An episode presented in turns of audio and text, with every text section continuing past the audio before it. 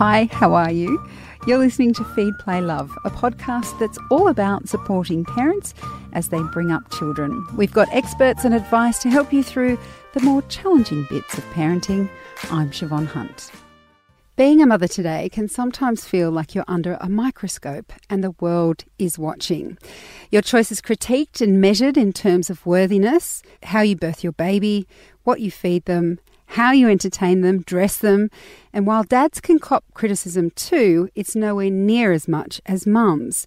Camilla Nelson is an associate professor in media at the University of Notre Dame. She's also the co editor of Dangerous Ideas About Mothers, a collection of essays dealing with ideas around motherhood you won't see in social media or on the TV. Hi, Camilla, how are you? Hello. You talk about there being a modern moralising atmosphere around motherhood. What do you mean by that? Oh, I think that since I'd say particularly the 1990s, with the arrival of that sort of helicopter parenting mentality, or the big word in the 90s was intensive mothering, that you thought it couldn't get any worse by the 2000s and the 210s, and the intensity just grew. And I do wonder if a lot of it is about the more inroads women make into the workforce, the more you get a kind of a, a, cultural pushback, the more people want to police what it is that women are doing. You know, who are these terrible women parking their children in front of the television so that they can, you know, work, earn money? Oh my God. it's a really interesting. Um, way of looking at it when you said that. That makes a lot of sense to me because, uh, you know, I'm, I'm a parent now, I've got young children, and I definitely feel that scrutiny. And you just think, why are we feeling this scrutiny today? We've made so much progress. But then on the flip side, what you're saying makes a lot of sense. Yeah, I do think that it's because we've made progress and because people find that quite confronting so yes, and, and also the progress we've made, I mean, especially through the, the early 21st century, yeah, there's this expectation. I mean, in the 1990s and through the 80s, used to talk about having it all.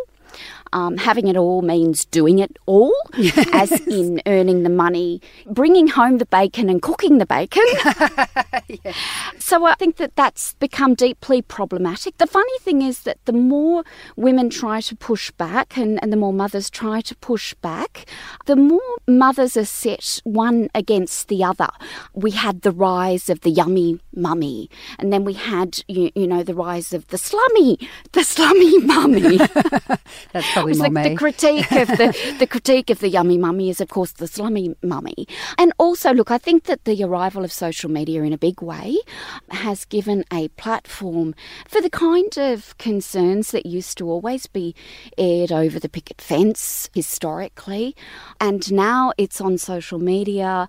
It's amplified, and it has a new visibility.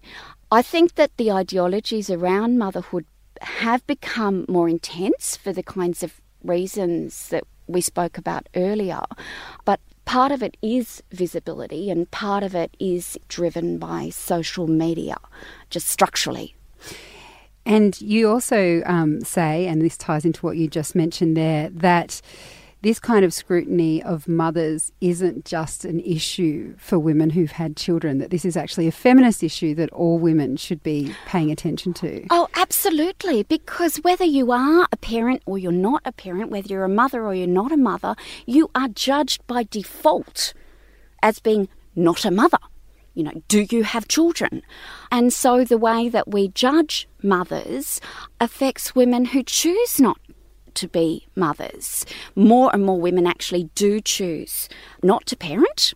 More and more women choose to remain single as single mothers just because you know you're single doesn't mean you you're not a parent we we have this strange stereotype which i think ought to have been put to bed but they haven't yeah and there is still a lot of cultural focus on this idea that, you know, single women are selfish.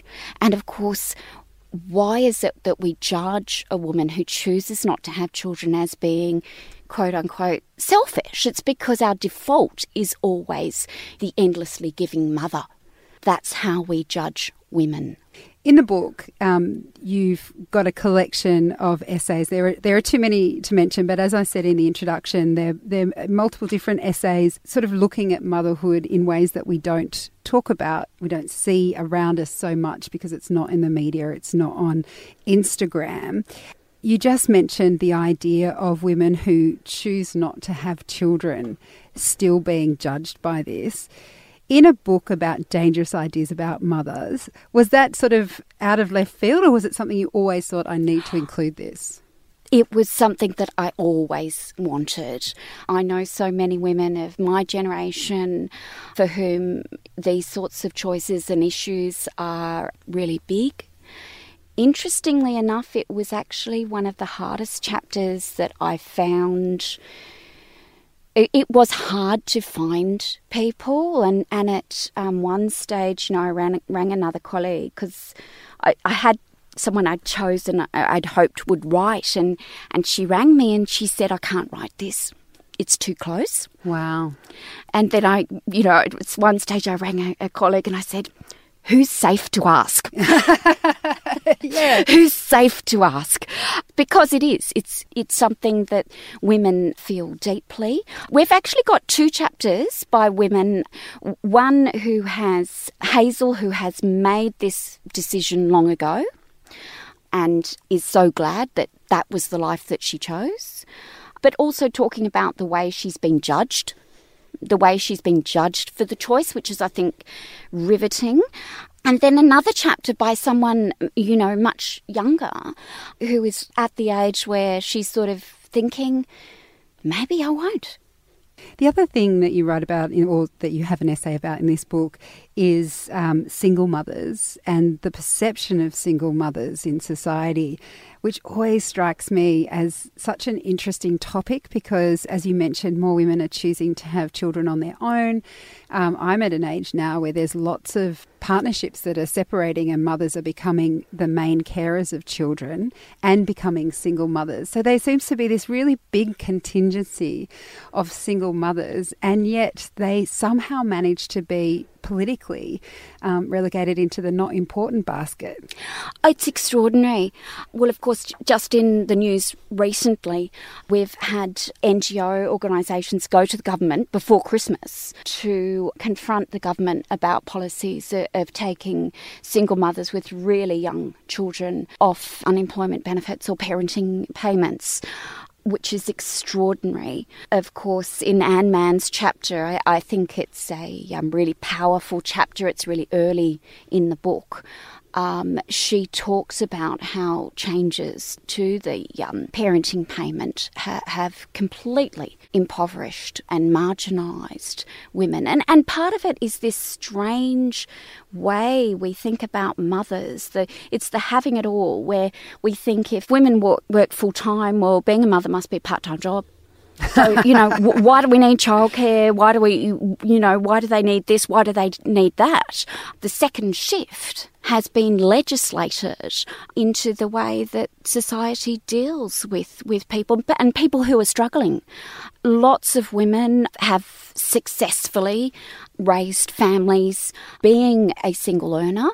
Um, and I, am not saying that, that that doesn't happen. There's another chapter in the book from another single parent who's an academic where things have worked out really easily. You would think that in this day and age that, that it wouldn't be a conversation that we have to have, and yet we do.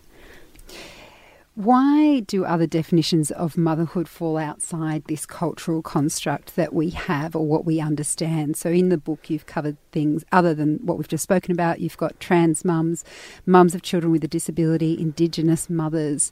There are so many different types to be mothers. Why is it so narrow, this definition we seem to have? It's the age old tradition of the Madonna, you know, the saints and sinners sorts of stereotype. And women constantly push up against that. We've got a wonderful chapter on transparenting, for example, by Quinn Eades. But we're pushing against a stereotype which keeps pulling us back. I mean, if you said, okay, let's junk that and let's say, well, you know, mothering is a collection of activities pick up the kids, drop the kids, cook the dinner, do this, do that. It's a bundle of stuff. We would probably get further forward because we wouldn't be ha- hamstrung by this idea of what a mother needs to be. It's so interesting, and we could talk all afternoon, but instead, I'm going to encourage people to actually get the book and read it. It's so interesting. Camilla, thank you for coming in and chatting with us. My pleasure. That was Camilla Nelson, co editor of Dangerous Ideas About Mothers. In the next episode of Feed, Play, Love, Trixie Simons is chatting about why sewing is so great for kids and their adults. When I'm teaching the kids to sew, I'm actually really also teaching their mums to sew at the same time. So that was part of my idea that the mums would come with the kids and they'd both learn how to sew together. Getting parents and kids off screens and spending time together, what's not to love? This podcast is produced by Elise Cooper. I'm Siobhan Hunt. I hope you'll join me for the next episode of Feed, Play, Love.